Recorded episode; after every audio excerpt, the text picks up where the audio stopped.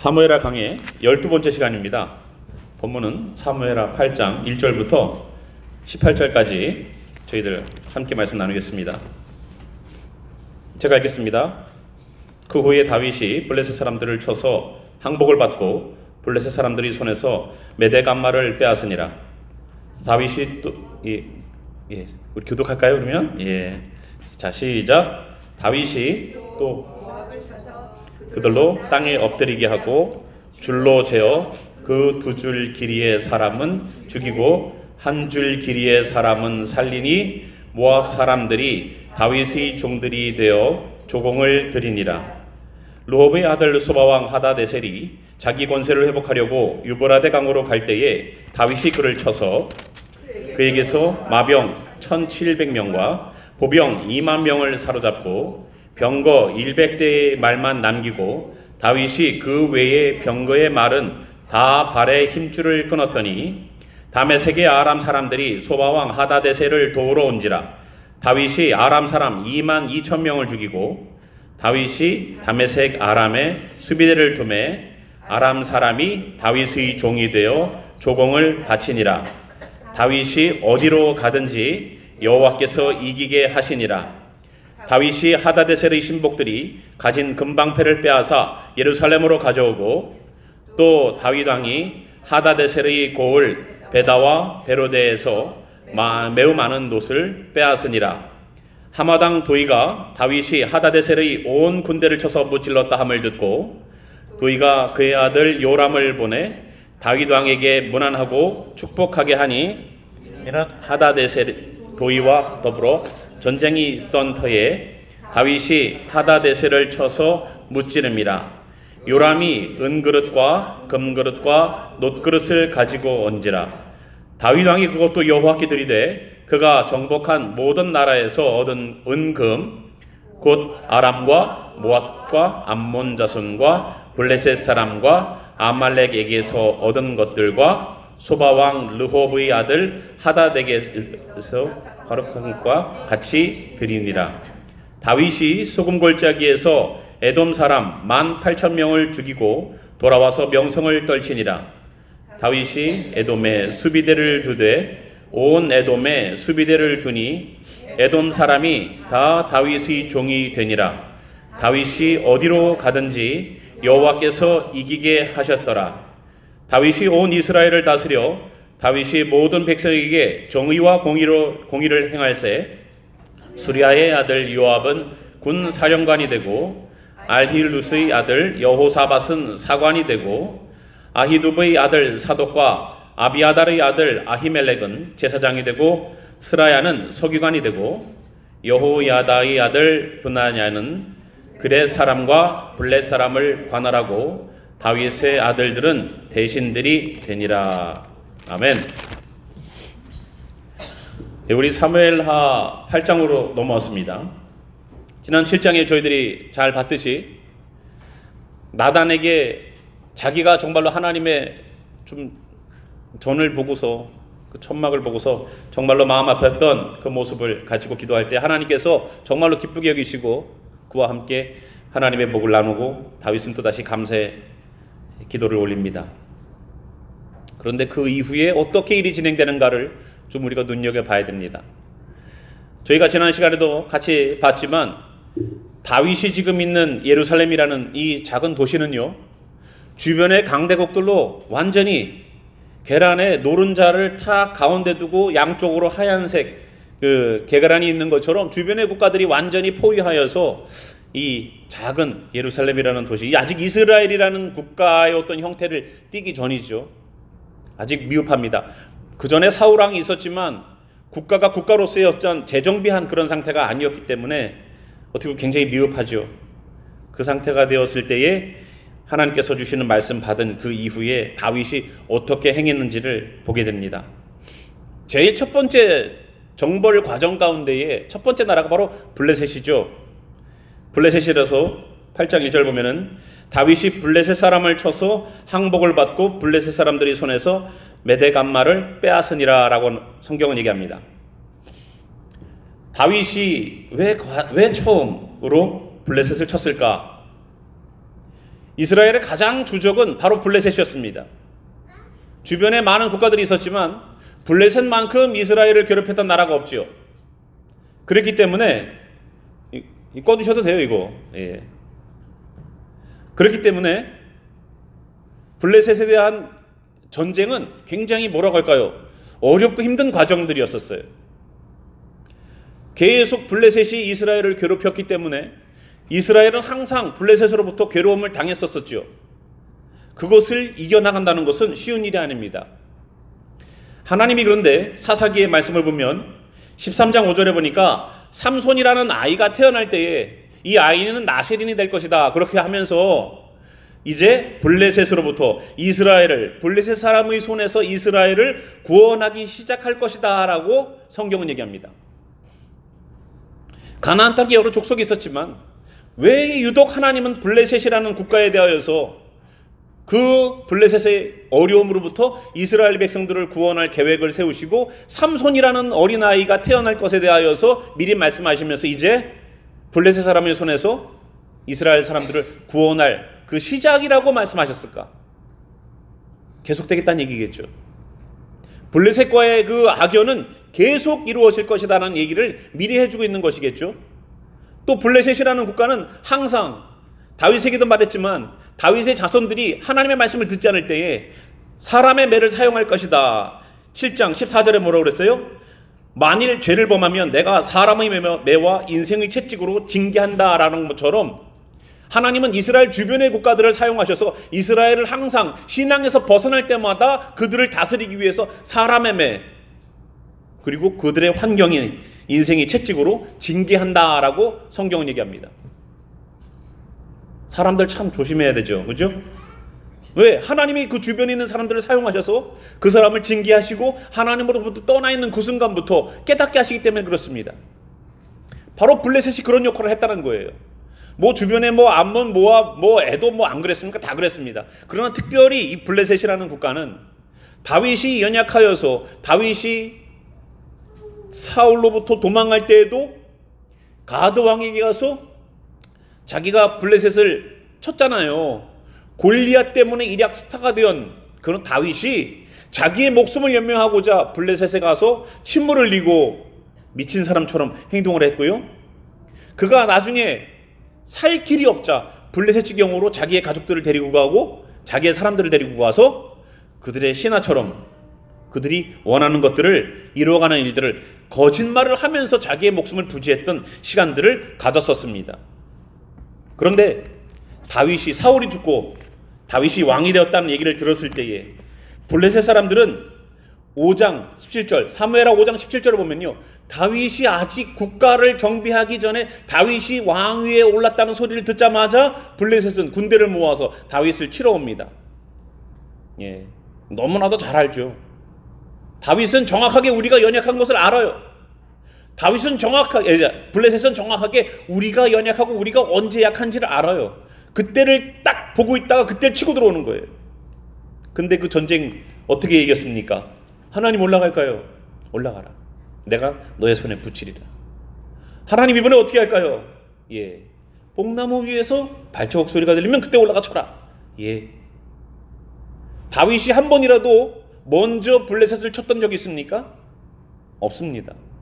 항상 공격이 올 때 방어적 차원에서 공격을 했을 뿐이지 공격을 먼저 나선 정보를 나선 적은 없어요.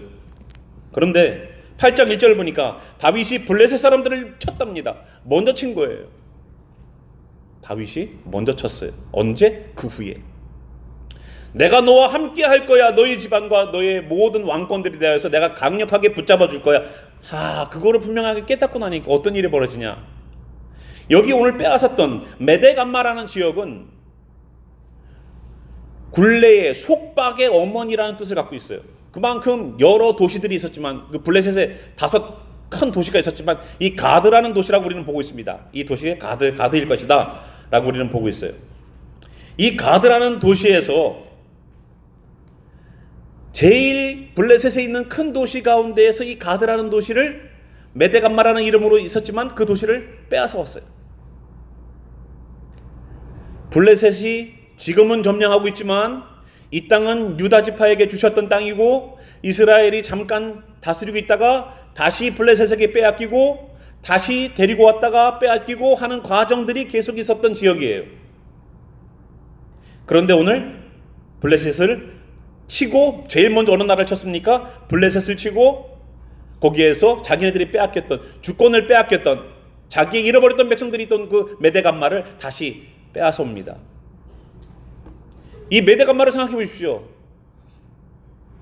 몇 년이 지나면 이스라엘이 다스리고 몇 년이 지나면 블레셋이 다스리고 몇 년이 지나면 이렇게 여기서 다스리고 여기서 다스렸던 그러한 지역이에요.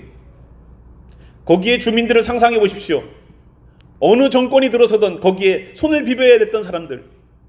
어느 정권이 들어섰던 여기에 비율을 맞추고 또 저 정권이 들어서면 저기에 비율을 맞춰야 됐던 사람들. 누구예요? 우리예요. 내 형편과 하정에 따라서 신앙의 결정을 하고 신앙의 길을 걷기도 하지만 때로는 블레셋 지경에, 지경에 들어간 것처럼 우상을 섬겨야 되고 우상에게 아파서 절해야 되고 했던 우리들의 모습이 바로 메대감마입니다. 메대감마가 우리 우리가 아니에요? 여러분 한 주간의 삶 우리가 돌아보면 어떻습니까? 주님 말씀을 대하고 큐티를 하고 주님 말씀을 찬양 가운데 기도하고 할 때는 어때요? 아, 하나님 하나님의 사람처럼 보여요. 그런데 어떻습니까? 조금 지나지 않아서 누군가가 내 감정을 건드리고 내 형편이 나아지지 않고 내가 상황이 어려워지면은 다시 블레셋 지경에 사는 사람들처럼 그들이 섬겼던 가드와 그 우상들이 섬겼던 그들의 신들을 다시 섬기지 않습니까? 잘 먹고 잘, 잘 살게 해주세요라고 우리는 이방신에게 기도하는 것처럼 그렇게 기도하고 있지 않습니까? 그곳을 다시 다윗이 찾아왔다는 얘기예요. 내가 가장 어려워하는 내 주적.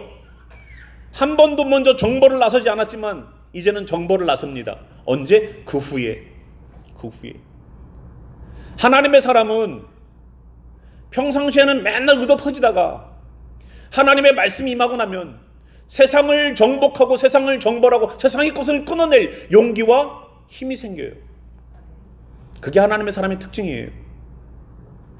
여태까지는 내가 내 마음속에서 내 형편과 사정 때문에 끌려다녔던 그러한 블레셋 지경에 있던 그러한 나라들처럼 살았던 우리가 늘 공격이 오면은 공격을 디펜스하고 거기에서 조금 물리치는 정도에 멈췄던 이스라엘이 다윗이 하나님의 말씀이 임하고 나니까 어떻게 돼요? 반대로 역으로 그들을 정벌하러 나섭니다.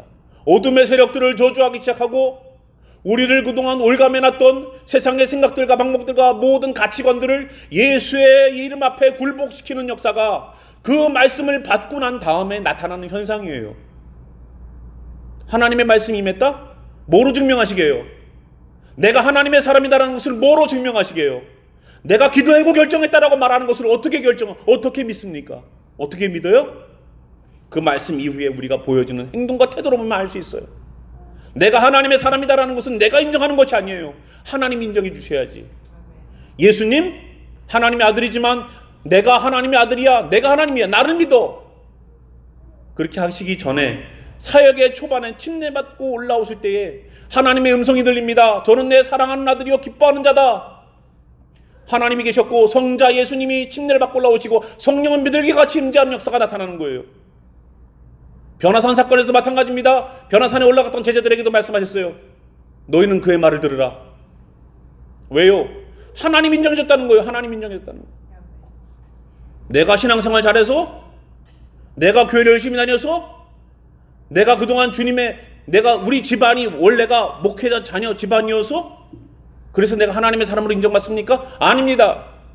하나님의 사람은 하나님 인정해 줘야 되는 거예요. 하나님이 네가 내 백성이야. 네가 내 회중이야. 오늘 말씀 암송한 것처럼 여호와의 회중이 목적 없는 양처럼 되지 않기를 바라는 그 모세의 마음. 정말로 우리가 여호와의 회중 맞습니까? 정말로 내가 하나님의 말씀을 받으면 나를 그동안 굴복시켰고 나를 올가매놨던 그곳으로부터 그것을 끊고자 이제는 그 배후의 영적인 세력들이 되어서 주 예수의 이름으로 명하노니 병마여 떠나가라 주 예수의 이름으로 명하노니 어둠의 영들아 물러가라라고 과연 물리쳐낼 수 있는 용기와 힘들이 나오든가 이 말입니다. 정말로 그것이 하나님의 말씀을 받은 자의 증거예요. 내가 하나님의 말씀을 받았다, 하나님의 말씀의 은혜를 받았다, 기도의 응답을 받았다는 것은 거기서부터 나오는데 행동의 태도를 보면 알 수 있습니다. 이제는 우리를 괴롭혔던 블레셋을 정복하러 가리라. 이제는 우리를 괴롭혔던 내 인생의 문제를 끊어내기 위하여서 그 배후의 영들을 내가 저주하리라 하고 떨쳐 일어나는 것 그것이 하나님의 사람입니다. 그로부터 모압을 치기 시작했죠. 모압에 가서 어떤 일을 했습니까? 두 줄 되는 어떠한 기준 되는 두 줄의 끈이 있겠죠. 이거보다 크면 죽였어요. 곧 전쟁으로 다시 이스라엘을 괴롭힐 만한 사람들을 죽여버렸다는 얘기예요. 어린아이, 노약자, 여자 같은 사람들은 살려뒀지만 그 키가 커서 장년이 되고 청년이 되어서 이스라엘을 치러올 그 싹들을 아예 그냥 싹 제거했다는 겁니다. 3절 보면은 르호베 아들 소바왕 하다데셀이 자기의 권세를 회복하려고 다윗과 싸운 것이 아니었었습니다. 유브라데 강으로 갈 때에 다윗이 그를 쳤다는 거예요. 이 하다데셀은 자기의 영토를 확장하고자 유브라데 강까지 가서 거기서 전쟁을 하려고 했는데 다윗이 기습 공격을 해서 그것을 무너뜨렸다는 얘기입니다.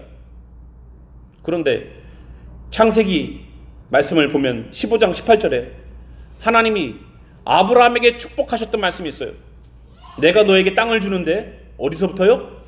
애굽에서부터 유브라데 강까지 내가 너에게 주리라. 다윗은 우리의 영토가 하나님께서 약속하신 아 유브라데 강까지 가는 거야. 그 개념을 잡고 있었어요. 근데 그 유브라데 강으로 가고 전쟁을 하려고 하는 하다데셀이 간다는 전, 정보를 입수해서 그것을 기습공격해서 쳐버립니다. 그런데 이 하다데셀을 도우러 온 사람이 있었죠. 5절 보니까 다메섹의 아람 사람들이 소바왕 하다데셀을 도우러 왔죠. 아람 왕들도 아람 사람들도 쳤어요. 그래서 2만 2천 명을 죽였어요.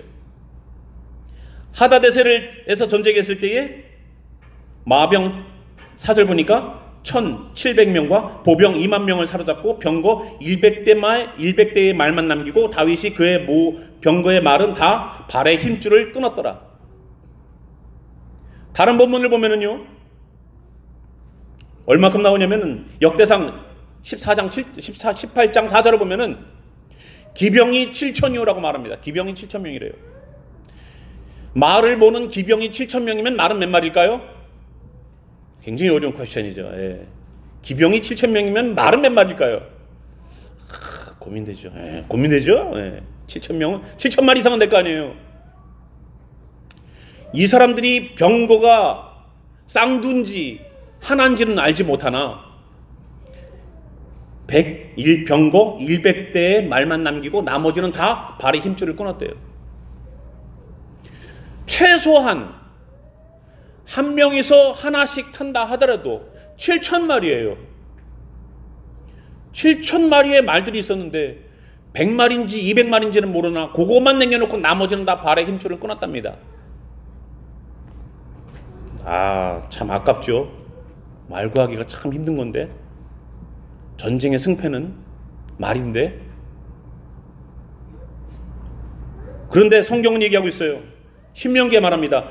너희들 나중에 왕을 세울 거야. 신명기는 언제 세워요? 신명기는 아직 가나안 땅 들어가기 전에 왕을 세우기 전에 한 얘기입니다. 하나님이 말씀하셨어요. 너희들이 만약에 왕은 나중에 왕을 세울 건데 왕을 세우면 어떻게 해라? 이스라엘의 왕은 병마 말을 많이 두지 말아야 한다고 말했어요. 다윗은 그걸 알았어요. 아, 나는 왕인데 군사력을 키우기 위해서 많은 말들을 수집해 와야 돼. 전리품처럼 가지고 와서 우리가 전쟁을 하러 나갈 때에 전쟁 보급품으로다가 쓰고 있어야 돼. 이걸 많이 쌓아놓으면 뭐가 뭐가 안 돼요? 내가 전력을, 내가 힘을, 내가 가지고 있는 것들을 많이 쥐고 있으면 뭐가 안 되냐면 하나님을 의지하잖아요. 하나님을 의지하잖아요. 내가 돈이 많지요? 그러면 내가 먹는 밥 한 그릇 놓고서도 기도하겠습니까? 아니에요. 그냥 돈 주고 사 먹으면 되는 거예요. 그러나 돈이 없지요? 그럼 밥 한 그릇 먹는 것도 하나님 오늘도 일용할 양식을 주옵시고라고 감사하게 돼요. 오늘도 우리에게 일용할 양식을 주옵시고 이 기도에 감동 감화 받으려면 내가 밥 한 그릇 사 먹을 돈도 없을 만큼 내 주머니의 사정이 그렇게 아무것도 없으면 그 기도 간절하게 나와요.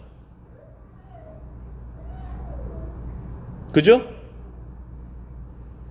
내 것을 많이 들고 있으면 하나님 앞에 온전히 서서 주님의 역사하심을 경험할 수가 없습니다. 사람은 사람대로 죽이고 말은 다 힘줄을 끊고 그리고 다시 도시들은 찾아오고 있어요. 그리고 다윗이 6절 보니까 다메색 아람의 수비대를 두매 아람 사람이 다윗의 종이 되어 조공을 바치니라. 6절 다윗이 어디로 가든지 여호와께서 이기게 하시니라. 14절에도 똑같은 얘기 해놔요. 에돔하고 전쟁을 했죠. 다윗이 종이 되어 있었죠. 에돔 사람들이 그래서 다윗이 어디로 가든지 여호와께서 이기게 하셨더라. 에돔과 아람의 전쟁에만 이 이야기가 써놨어요. 이 말은 뭘까요? 하나님께서 다윗이 어디로 가든지 그를 이기게 하셨다라는 것은 다윗이 자기의 힘으로 이길 수가 없는 전쟁이었다는 거예요. 그거를 하나님이 아니면 할 수 없었다. 어떤 사람은 그걸 아, 나 I'm so lucky guy. 나는 굉장히 어? 럭키야. 아니에요. 하나님 하셨다는 거예요. 어디로 가든지 하나님께서 이기게 하셨다. 이길 수 없는 건데 이기게 하셨다는 거예요. 살 수 없는데 살게 하셨다는 거예요. 먹을 수 없는데 먹게 하셨다는 거예요. 가질 수 없는데 갖게 하셨다는 거예요. 언제? 그 후에. 그리고 다윗이 도이라는 사람이 자기 아들 요람을 보내서 하다네세를 대신 쳐준 것에 대해서 감사해서 은그릇, 금그릇, 놋그릇을 가지고 왔어요. 11절 다윗 왕이 그것도 여호와께 드리되 그가 정복한 모든 나라에서 얻은 은금 그것들을 다 하나님께 드렸다는 거예요. 왜 하나님께 다 드렸을까? 은그릇, 금그릇, 놋그릇 다 하나님께 드렸다는 왜 그럴까요? 벌써 우리는 알죠. 내 힘으로 한 게 아니라는 걸 아는 거예요. 내 힘으로 했다는 것이 아닌 것을 아는 거죠. 내 힘으로 했다면 내 주머니로 들어갔겠죠.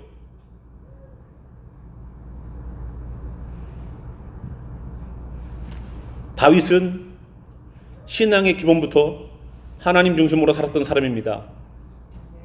그래서 주님의 뜻을 헤아렸고 주님께서 명령하시고 주님께서 말씀하셨을 때에 아 주님께서 나와 함께 하신다 모든 민족 위에 너희 이름을 높일 거야라고 말씀하셨을 때에 다윗은 생각했어요. 이제 하나님의 허락이 떨어졌어. 블레셋부터 치자. 주변의 6개국을 치기 시작합니다.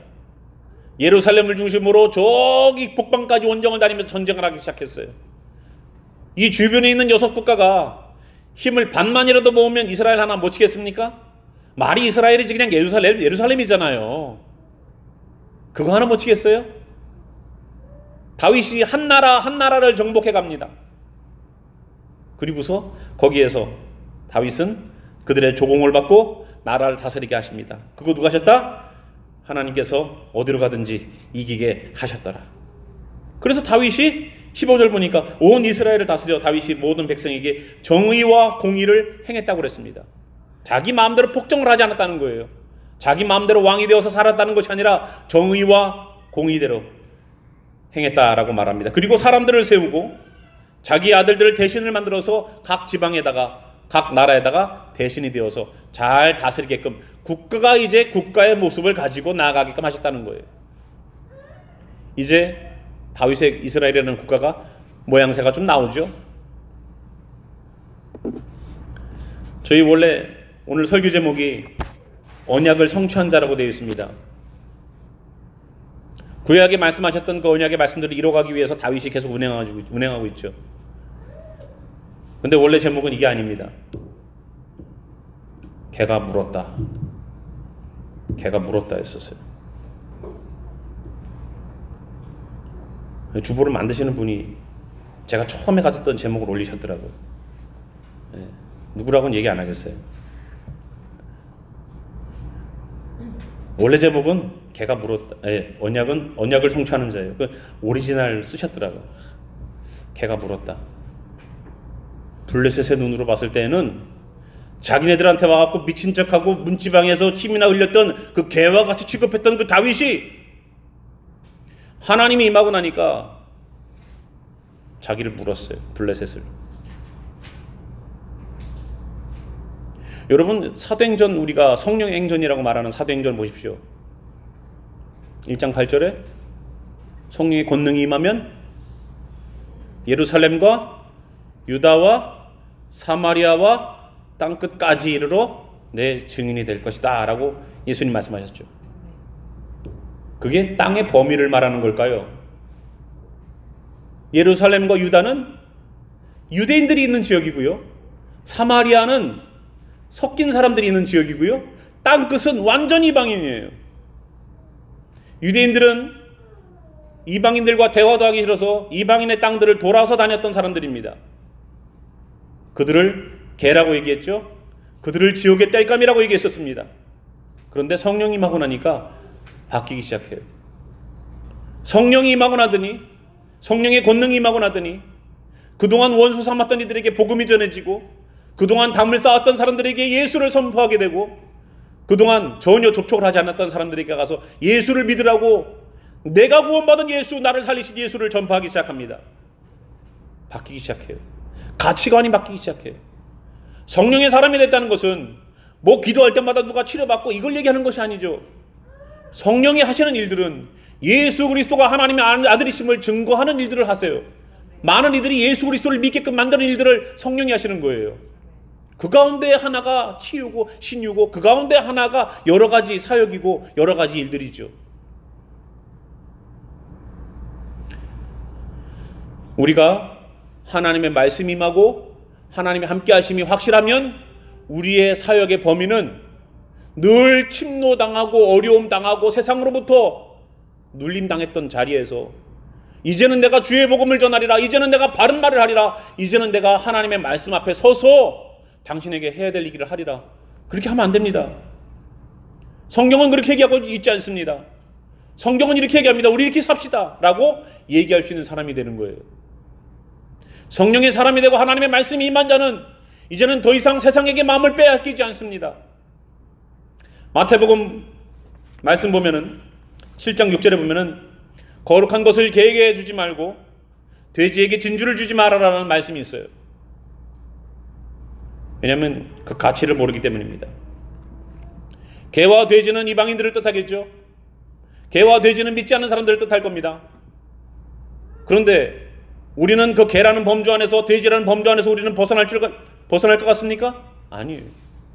거룩한 것을 줘도 가치를 모른다면 정말로 진주처럼 무언가가 희생되어서 무언가를 사랑으로 품고 품고 품고 품어서 하나의 영롱한 것이 나올 때까지 그 가치를 알지 못하는 돼지라면 우리도 개와 돼지예요.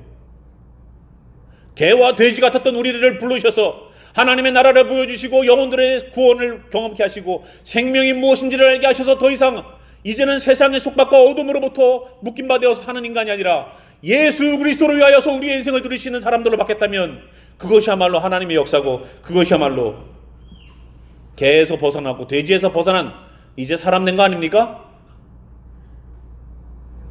블레셋으로부터 얼마나 속박당했어요. 농사 다 지어놓고서 전쟁 준비만 날마다 했던 블레셋에게 노력당하고 다 빼앗기고 1년간 힘들여서 땀 흘려서 농사를 졌는데 칼 들고 와가지고 목숨을 내놓는 것 그거를 위협하면서 우리의 것을 다 약탈해 가요. 목숨을 살려도요. 또 농사 져야 되니까. 또 그 짓을 당해. 얼마나 고통을 당했어요. 그 고통당하고 어려웠던 시간들을 하나님은 아셨어요. 거기서부터 구원할 계획을 세우시고 삼손부터 시작했다라고 말하고 있습니다. 뭐 삼손이 뭐 그 사람이 뭐 자기 힘 자랑하려고 하나님 세우신 사람이 아니라 블레셋으로부터 구원하기 위한 시작점이었었어요. 근데 그 전쟁이 블레셋과의 전쟁이 지금은 안 일어납니까? 나를 빼앗고 내 마음을 빼앗고 내 삶을 빼앗고 내 가치관을 빼앗는 블레셋과의 전쟁은 지금도 이루어져 있고 우리가 하나님의 백성으로 유다에게 주었던 땅이지만 지금은 블레셋 가드 땅이 되어서 메덱 안마가 되어서 있는 그러한 백성들이 우리 가운데 얼마나 많이 있습니까? 하나님의 사람이라고요? 내가 하나님의 사람이라고요? 내가 하나님의 뜻을 따르는 사람이라고요? 언제까지 세상이 마음 뺏기겠습니까? 언제까지 세상에 붙잡혀가지고 블레셋의 꼬목 노릇하면서 세상이 원하는 것들을 추구해가면서 세상의 비율을 맞춰가면서 우리가 사시겠습니까? 하나님의 말씀이 임하면 반대의 경우가 발생해요. 이제는 내가 세상을 떨어내리라 끊어내리라. 다윗은 시편에서 이런 고백도 합니다. 내 주변에 있는 모든 이들이 다 나를 떠나라. 죄악이 있는 너희여 다 나를 떠나라라고 시편은 얘기하고 있어요. 죄악이 있는 너희여 다 나를 떠나라. 얼마나 큰 신앙 고백이에요. 나는 주님의 말씀대로 살겠다는 거예요. 나는 주님의 뜻 가운데 살겠다는 얘기입니다. 하나님의 말씀이 임하면. 내 정신이 오락가락 하더라고요. 오늘은 성령의 사람처럼 보이지만 예배 끝나고 돌아가면서 세상의 사람으로 다시 블레셋 지경으로 들어가는 사람들이 얼마나 많은지 몰라요. 오늘은 하나님의 말씀이 임해서 내가 말씀대로 살아보겠다고 결단하고 각오하지만 그 말씀이 식어지고 찬양이 식어질 때마다 우리는 다시 블레셋 지경에 있는 사람들처럼 그들의 신을 위하여서 기도하고 그들의 신을 향하여서 무릎 꿇는 우리들의 모습들이 정말로 우리가 하나님의 사람인가 저 사람이 정말로 교회 다니는 사람인가 말을 할 정도로다가 우리가 의문을 가질 때가 얼마나 많이 있습니까? 메대감마예요. 우리는 다 메대감마예요. 하나님의 사람이라고 우리가 스스로가 말하는 것 부끄러운 일입니다. 내가 하나님의 사람입니다. 나는 이스라엘 지경 가운데 있는 사람입니다. 하나님의 영권이 하나님의 주권이 다스려지는 나라가 바로 나입니다. 라고 감히 말할 수가 없는 우리의 모습을 우리는 쉽게 발견해요. 우리들의 거룩한 것에 대한 가치도 몰랐던 우리들의 개와 같고 돼지 같았던 우리들의 사람들을 하나님은 말씀 허락하셔서 우리 주변에 시키셨고 또다시 이 뜨거움을 가지고 영혼들에게 우리는 나아갑니다. 사람들은 그건 전도라고 말하지만 이 전도라는 말 음, 진짜 열이 계속 전도되듯이 그런 의미가 있지 않겠어요? 내가 가지고 있는 뜨거움이 있어야지만 전도라는 게 되는 거예요. 내가 뜨겁지 않고서 어떻게 저쪽이 뜨거워질 수 있습니까? 내가 하나님의 사람이 아닌데 어떻게 옆에 있는 사람이 하나님의 사람이 됩니까?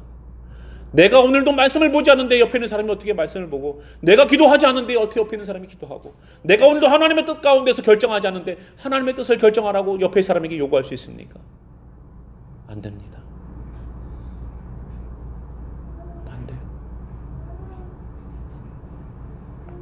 다윗이 하나님으로부터 말씀을 받고 나니까 다윗이 갖고 있는 전력을 신경 쓰지도 않고 블레셋을 치러 다니고 아람과 암몬을 치러 다니고 에돔을 치러 다니는 거예요.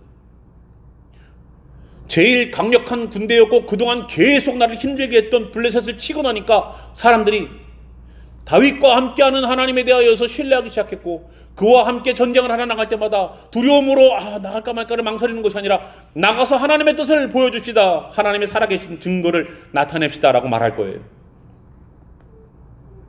하나님의 약속을 증거로 나타낸 게 바로 8장입니다. 7장은 말씀하시고 8장은 증거로 나타낸 거예요. 하나님이 오늘도 우리에게 은혜의 말씀을 주시면 그것에 대한 증거를 하나님은 우리에게 찾으실 겁니다. 그래 은혜 받았어? 그러면 말씀대로 살아봐. 그게 증거예요. 하나님이 아버지 되신다고? 그래. 너의 것을 다 팔아서 가난한 자에게 주고 나를 따라. 내가 너를 책임질게. 부자 청년에게 말씀하셨죠? 다 잘했어. 한 가지. 너는 가지고 있는 게 참 많구나. 네 것을 팔아서 가난한 자들에게 주고 나를 따르라. 그 청년이 심히 근심하고 갔다고 그랬어요. 주님을 따르며 증거가 주님은 필요한 거예요.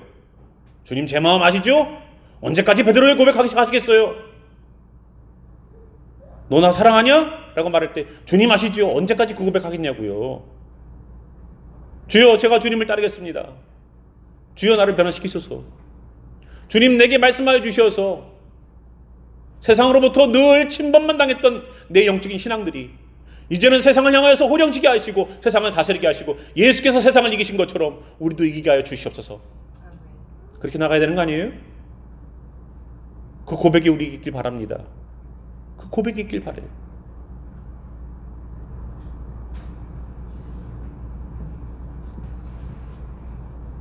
하나님이 말씀하실 겁니다.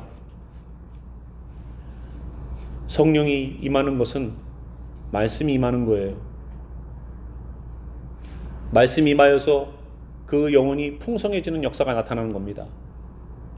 그 주신 말씀에 감사해서 은혜 받아서 우리들의 가천 가치관과 패러다임이 바뀌기 시작하는 거예요. 아, 정말로 내가 그동안 두렵고 그동안 이 사람한테 이런 얘기를 했을 때에 관계가 끊어질까봐 하지 못했던 신앙의 이야기를 오늘도 내가 해야 되겠다라고 마음 먹게 하시는 것. 다윗을 계속 전쟁에 나가서 이기게 하셨던 그 단 하나의 이유. 그가 하나님께서 하신 말씀을 믿고 적은 군대지만 이끌고 나갔다는 것. 그걸 보고 하나님 도, 돕지 않으셨겠습니까? 지금 우리는 또다시 우리의 전력을 계산해 보고 있을지 몰라요. 내가 이 사람에게 이런 얘기를 했을 때에 내가 만약에 내 신앙의 기준을 세워서 신앙대로 행동했을 때에 내게 드리워질 불이익은 무엇인가? 그 계산기 두드리면 두드릴수록 여러분 블레셋으로부터 벗어나지 못합니다. 주님께 올인하십시오. 한 번밖에 사는 인생, 한 번 사는 인생, 언제까지 블레셋 지경에서 거기에서 조공 바치면서 잘 먹고 잘 살 것에 대해서 날마다 가고 신전에 가고 빌면서 여호와의 언약궤를 놓아놨던 그 신전 하나님께서 꼬꾸라트리셔서 그냥 팔다리를 다 잘라놓은 그 신전 앞에 가갖고 또 다시 무릎 꿇고서 주님 이거 해주세요 저거 해주세요 기도하는 우리 그런 모습으로 살지 않기를 바랍니다. 저는 여러분들이 여기 있는 우리가 또 저 또한 개와 돼지가 되지 않기를 바래요. 가치를 아는 자, 하나님의 말씀을 가치를 알아서 그 뜻대로 우리가 나아가서 세상을 정복하고 세상을 다스리고 주님께 세상을 이기신 것처럼 주님 하나님의 사람 되어서 세상을 이기는 그 귀한 당당함이 부당함을 넘어선 당당함이 우리들에게 있기를 바랍니다. 그래서 성령으로 역사하는 역사가 우리들에게 충만하게 소망합니다. 오늘도 말씀 마치면서 우리 함께 우리 모습들을 한번 곱씹어 봤으면 좋겠어요. 우리들의 신앙의 모습들 내 인생 살아오면서 나는 이랬지. 언제나 하나님이 기준이 아니었고 내 형편과 하정이 기준이, 기준이었지. 이제는 내 병력 수가 얼만큼 되는지, 이제는 내 형편과 하정이 어떤지 우리 하나님의 말씀대로 나아가서 하나님의 도우심으로 승리하기를 원하는 그런 신앙의 깊은 기도와 간절한 구함이 있기를 함께 우리 기도하면서 나아가길 원합니다.